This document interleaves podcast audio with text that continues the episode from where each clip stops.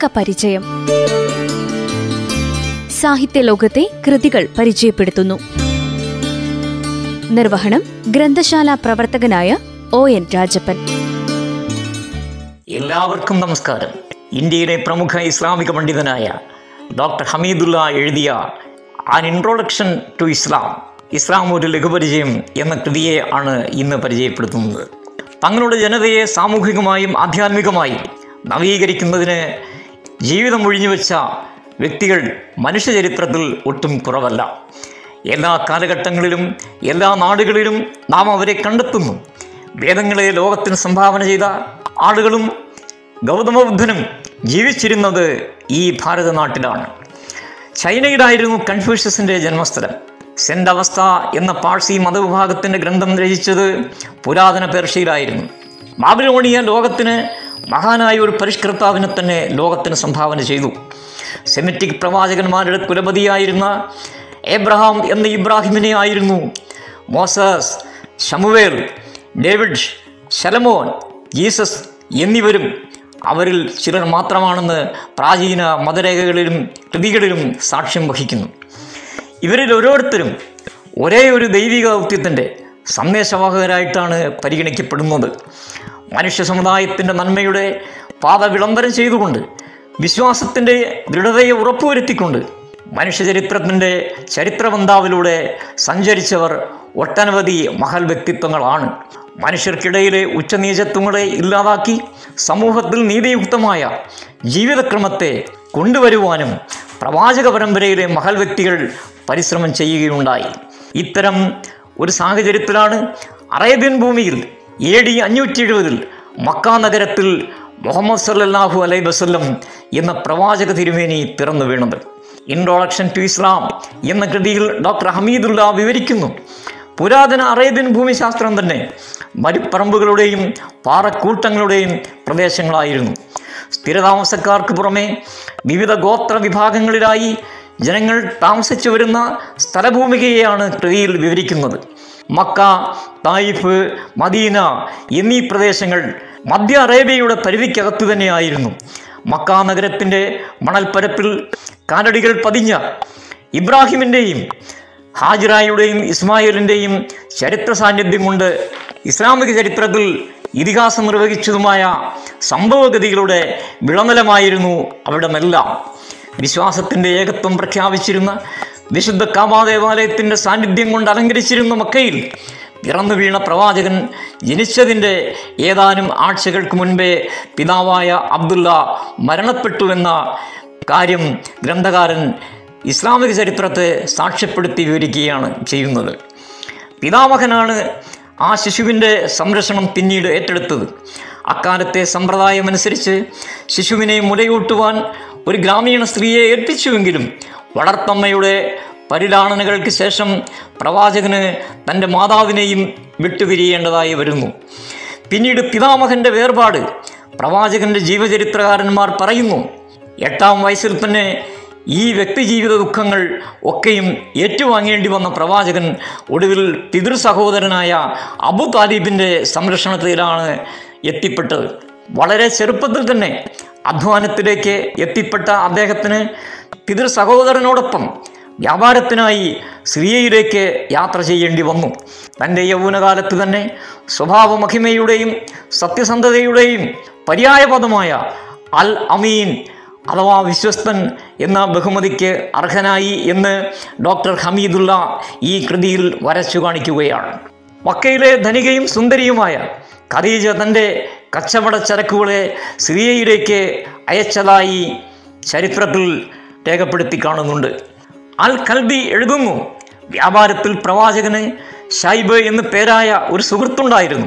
അദ്ദേഹം പറയുന്നു മുഹമ്മദാണ് കച്ചവട ചരക്കുകളുമായി പോകുന്നതെങ്കിൽ മക്കയിൽ തിരിച്ചെത്തിയാലുടൻ ഞാനുമായുള്ള കണക്കുകൾ തീർത്തിട്ടല്ലാതെ അദ്ദേഹം സ്വന്തം ഭവനത്തിലേക്ക് പോകുമായിരുന്നില്ല. ഒരിക്കൽ സബീബ് ഗോത്രത്തിലെ ഒരു യമൻകാരൻ മക്കാനിവാസികളെ ആക്ഷേപിച്ചുകൊണ്ട് അറബി ഭാഷയിൽ കവിതകൾ ചൊല്ലുകയുണ്ടായി. അതിനാൽ ചില മക്കാനിവാസികൾ ആ യമൻകാരനെ പിന്തുണച്ചിരുന്നില്ല. പ്രവാചകന്റെ അമ്മാവനും ഗോത്രപ്രവനുമായിരുന്ന സുബൈറിന് വല്ലാത്ത മനക്ലേശമുണ്ടായി. നഗരത്തിലെ പൗരമുഖ്യന്മാരെ ചേർത്ത് നീതി നിഷേധിക്കപ്പെട്ടവർക്കായി ഒരു കൂട്ടായ്മയുണ്ടാക്കി ഹിൽ ഫുൽ സൂൻ എന്ന പേരിലുള്ള സഖ്യത്തിൽ ആവേശപൂർവം പ്രവർത്തിച്ചിരുന്ന പൊതുപ്രവർത്തകനായിരുന്നു പ്രവാചകനായ മുഹമ്മദ് നബി. ഒരു പറ്റം ഒട്ടകങ്ങളെ തന്നാൽ പോലും നീതിബോധത്തെ കൈവടിയുവാൻ താൻ തയ്യാറാവുകയില്ല എന്ന് പറയുന്നതായി ഹദീസ് രേഖകൾ സാക്ഷ്യപ്പെടുത്തുന്നു. തന്റെ സമൂഹത്തിന്റെയും മനുഷ്യരാശിയുടെയും ഒക്കെയും പ്രവാചകനായി മുഹമ്മദ് നബി മാറുകയുണ്ടായി.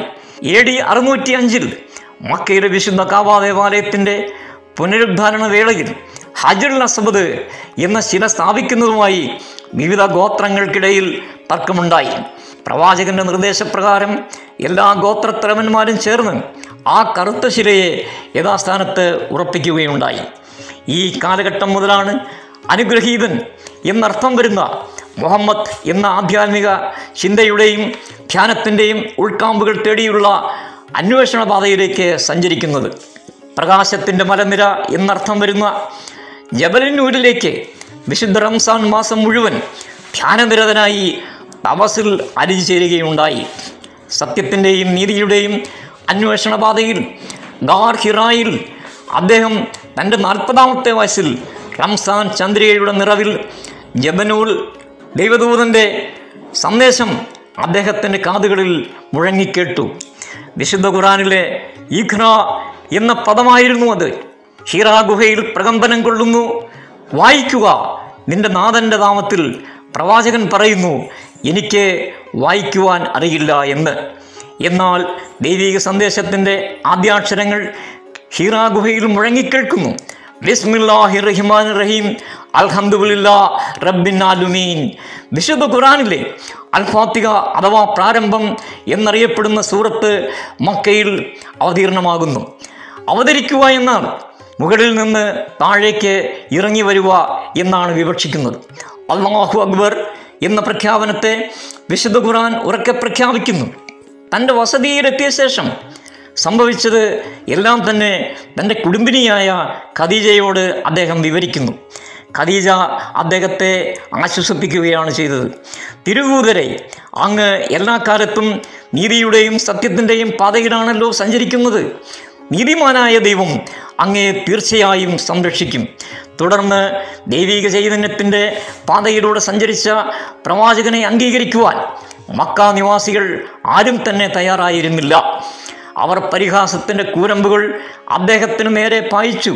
എന്നാൽ അള്ളാഹുവിന്റെ ഏകത്വം ഘോഷിക്കുന്നതിലൂടെ സർവസ്തുതികളും അവന് നൽകുന്നതിലൂടെ പ്രബോധനത്തിന്റെയും സംഘബോധത്തിലേക്ക് ആദ്യം സ്വന്തം ഗോത്രത്തെ അദ്ദേഹം എത്തിക്കുകയും പിന്നീട് മറ്റുള്ള എല്ലാവരെയും ക്ഷണിച്ചുകൊണ്ട് വിശ്വാസത്തിന്റെ ജൈത്രയാത്ര ആരംഭിക്കുകയും ചെയ്യുകയാണ് ചെയ്തത്. തനിക്ക് ലഭിച്ചുകൊണ്ടിരുന്ന ദിവ്യബോധനങ്ങളെ എഴുതി സൂക്ഷിക്കുന്നതിനായി നടപടികൾ സ്വീകരിച്ചതായി ഈ കൃതിയിൽ ഡോക്ടർ ഹമീദുള്ള വിവരിക്കുകയാണ് ചെയ്യുന്നത്. അസ്ലമ എന്ന അറബി പദത്തിൽ നിന്നാണ് ഇസ്ലാം എന്ന പദത്തിന്റെ നിരുക്തി സമാധാനം അല്ലെങ്കിൽ സമർപ്പണം എന്നാണ് ഈ പദത്തിന്റെ അർത്ഥം. പ്രവാചകനായ മുഹമ്മദ് നബി സമർപ്പണത്തിന്റെ മാർഗദീപമായിരുന്നു. മനുഷ്യ സമുദായത്തിന് നൽകിയത് ഭൗതികതയുടെയും ആത്മീയതയുടെയും കുറ്റമറ്റ സന്തുലനത്തിലൂടെ സ്വീകരിക്കുന്ന മനുഷ്യ സംസ്കൃതിയുടെ ജീവിതക്രമത്തെ പ്രവാചകൻ പഠിപ്പിക്കുകയുണ്ടായി. സന്ദേശത്തിന്റെ സാർവലൗകികതയിൽ എല്ലാ മനുഷ്യരെയും സഹോദര തുല്യരായി കാണുന്നതിനായി അദ്ദേഹം പ്രേരിപ്പിച്ചു. വർഷം തോറും കാബ തീർത്ഥാടനത്തിനായി അറബി നാടിന്റെ എല്ലാ ഭാഗങ്ങളിൽ നിന്നും ജനങ്ങൾ അവിടെ എത്തിയിരുന്നതായി ഈ കൃതിയിൽ വിവരിക്കുന്നുണ്ട്. പ്രവാചക ദൗത്യത്തോട് ശത്രുതാപരമായ നിലപാടുകൾ സ്വീകരിച്ചവരെ വെറുക്കുവാൻ അദ്ദേഹം തയ്യാറാകുന്നില്ല. പ്രവാചകനും അനുയായികളും മദീന നഗരത്തിലേക്ക് എ ഡി അറുന്നൂറ്റി ഇരുപത്തിരണ്ടിൽ പലായനം ചെയ്തു. ഇവിടം മുതൽക്കാണ് ഹിജ്റ വർഷം ആരംഭിക്കുന്നത് എന്ന് ഇസ്ലാമിക ചരിത്രം സാക്ഷ്യപ്പെടുത്തുന്നു. മക്കയിൽ നിന്നും നഷ്ടപ്പെട്ട് കുടിയേറിയവരെ പുനരധിവസിപ്പിക്കുന്നതിനായി പ്രവാചകൻ മദീനക്കാരുമായി സഹോദരി ബന്ധം സ്ഥാപിക്കുന്നതായി ഈ കൃതിയിൽ വിവരിക്കുന്നു. ഓരോ കുടുംബത്തിലെയും സഹോദരന്മാരെ പോലെ ജീവിക്കുകയാണ് ഉണ്ടായത്. അറബികളെയും യൂതന്മാരെയും ക്രൈസ്തവരെയും ഉൾപ്പെടുത്തി മദീന നഗരത്തിൽ ഒരു നഗരരാഷ്ട്രം സ്ഥാപിക്കുകയുണ്ടായി. എല്ലാവരുടെയും സമ്മതത്തോടെ നഗരത്തിനായി ഒരു ലിഖിത ഭരണഘടന എഴുതിയുണ്ടാക്കുന്നതിനും അദ്ദേഹം ശ്രമിക്കുകയുണ്ടായി. എല്ലാ പൗരന്മാർക്കും പ്രാതിനിധ്യമുള്ള ഒരു സംവിധാനമായി അത് മാറിയെന്ന് ചരിത്രകാരന്മാർ വിവരിക്കുന്നു. സമൂഹത്തിന്റെ ഭൗതിക താല്പര്യങ്ങൾ സംരക്ഷിക്കുമ്പോൾ തന്നെ ആധ്യാത്മിക വശങ്ങൾ തീരെ അവഗണിച്ചിരുന്നില്ല. മദീന പലായനത്തിന് രണ്ടു വർഷമായപ്പോൾ ഏറ്റവും കർക്കശമായ ആധ്യാത്മിക കർമ്മം നിയമമാക്കി മാറ്റി. ഓരോ വർഷവും റംസാൻ മാസം മുഴുവൻ വ്രതമെടുക്കുവാൻ അദ്ദേഹം തന്റെ അനുയായികളോട് പ്രഖ്യാപിക്കുകയുണ്ടായി. ഹിജ്ര രണ്ടാം വർഷത്തിൽ പ്രവാചകന് എതിരെ മക്കയിലെ ചില ഗോത്രങ്ങൾ സൈനിക നടപടികൾക്ക് ഒരുങ്ങുകയുണ്ടായി. ബദറിൽ വെച്ച് പ്രവാചകൻ അവരെ നേരിട്ടു. പിന്നീടുണ്ടായ സമാധാന കാലഘട്ടത്തിൽ പ്രവാചകനായ മുഹമ്മദ് നബി സല്ലാഹു അലൈഹി വസ്ലം ഇറാൻ അബിസീനിയ ബൈസാൻഡിയൻ തുടങ്ങിയ രാജ്യങ്ങളിലെ ഭരണകർത്താക്കൾക്ക് ഇസ്ലാമിക സന്ദേശം അയക്കുകയുണ്ടായി. ഹിജ്റ പത്താം വർഷം പ്രവാചകൻ മക്കയിലേക്ക് ഹജ്ജ് നിർവഹിക്കുവാൻ എത്തിയപ്പോൾ അറേബ്യയുടെ വിവിധ ഭാഗങ്ങളിൽ നിന്നായി ഒരു ലക്ഷത്തി നാൽപ്പതിനായിരത്തും ആളുകൾ അവിടെ കൂടിയിരുന്നതായി പ്രഖ്യാപിച്ചിട്ടുണ്ട്. അവിടെ വച്ച് നടത്തിയ ചരിത്രപ്രധാനമായ പ്രഭാഷണം ഇസ്ലാമിക ചരിത്രത്തിലെ മായാത്ത ഏടുകളിൽ ഒന്നായി ഇന്നും ചരിത്രത്തിൽ രേഖപ്പെടുത്തിയിരിക്കുന്നു. തുടർന്ന് മദീനയിൽ തിരിച്ചെത്തിയ ശേഷം രോഗബാധിതനായി അദ്ദേഹം അന്തരിച്ചു. സത്യവും അസത്യവും തമ്മിൽ ഒരിടത്തും സാമ്യതകളില്ല. രണ്ടും രണ്ട് വിശുദ്ധ ധ്രുവങ്ങളിൽ നിൽക്കുകയാണ് ചെയ്യുന്നത്. ജീവിതത്തിന്റെ ഭൗതികമായ പ്രശ്നങ്ങളിൽ അസത്യം വരുത്തി വയ്ക്കുന്ന തിന്മകൾ എന്തൊക്കെയെന്ന് പ്രകടമായി കാണുവാൻ കഴിയും? അവ തിരിച്ചറിയാനും ആർക്കും വിഷമമുണ്ടാവില്ല.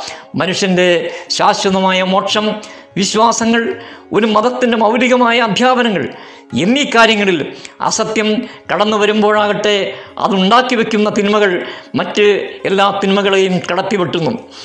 എല്ലാവർക്കും നന്ദി നമസ്കാരം. അടുത്തയാഴ്ച വീണ്ടും കാണാം.